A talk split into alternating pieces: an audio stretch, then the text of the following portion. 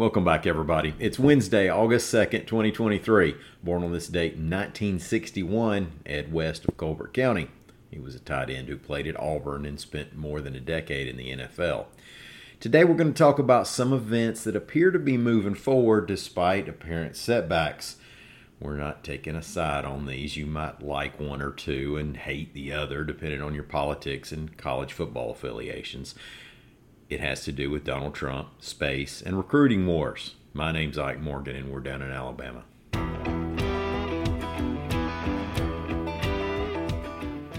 Donald Trump may be under a brand new indictment on charges that he tried to overturn the 2020 United States presidential election, but the Alabama Republican Party says his visit to Alabama is still on, reports AL.com's Mike Cason. Now, the plans are for the frontrunner for the 2024 Republican presidential nomination to speak Friday night at the state party's summer dinner in Montgomery.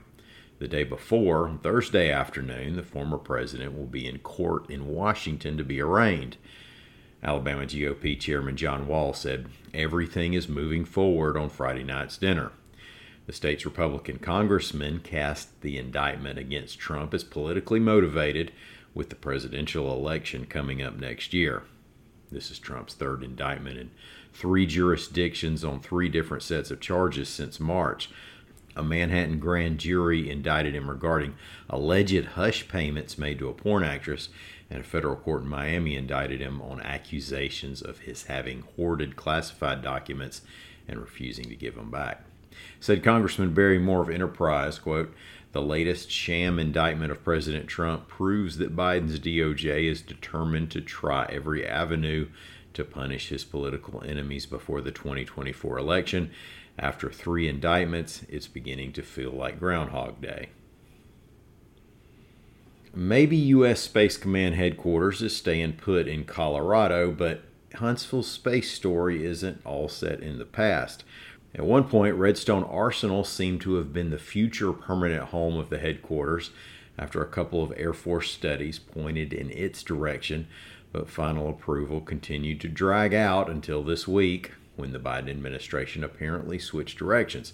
Now, pundits have speculated that Alabama's conservative politics or Senator Tommy Tuberville's hold on high level military promotions is to blame. Of course, the White House isn't coming out and agreeing that it's making such a decision based on political retribution.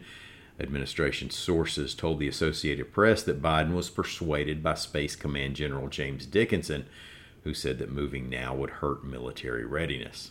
Regardless, AL.com's Lee Roop reports that Huntsville is moving ahead to the next space thing with next week's 2023 Space and Missile Defense Symposium. It's an annual get together of military leaders, vendors, and missile hardware, and it draws hundreds of attendees.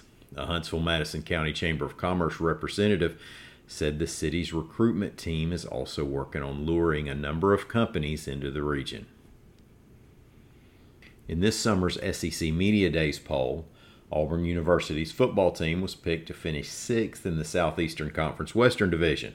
Now, that's out of seven teams as you might expect, the Tigers are going to go ahead and play the actual ball games to see if that's really how it's going to go.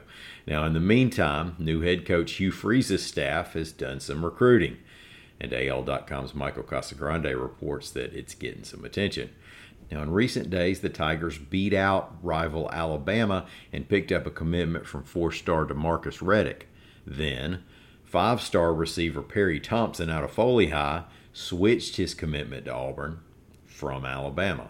So it's not only been a positive stretch for Freeze and Company, but it's also awakened memories of the recruiting side of the Iron Bowl rivalry. Casagrande mentioned the TJ Yeldon, Reuben Foster, and Rashaan Evans decisions of recruiting classes past. He wrote, quote, this was always going to be the case when Hugh Freeze returned from exile to throw gas on this rivalry. The openers for both schools are September 2nd.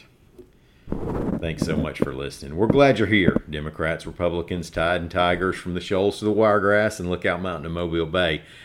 I haven't plugged the newsletter in a few weeks, and that probably violates some kind of media self promotion law. So, y'all just be aware that there's a newsletter based on this podcast. It has the stories we go over here, plus a whole lot more with links.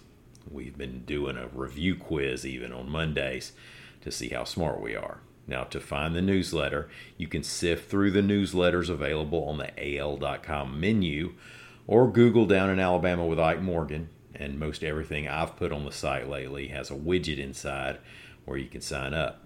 End of self promotion. We'll be back here tomorrow with more Alabama news. Until then, come see us anytime you want to on the internet at al.com.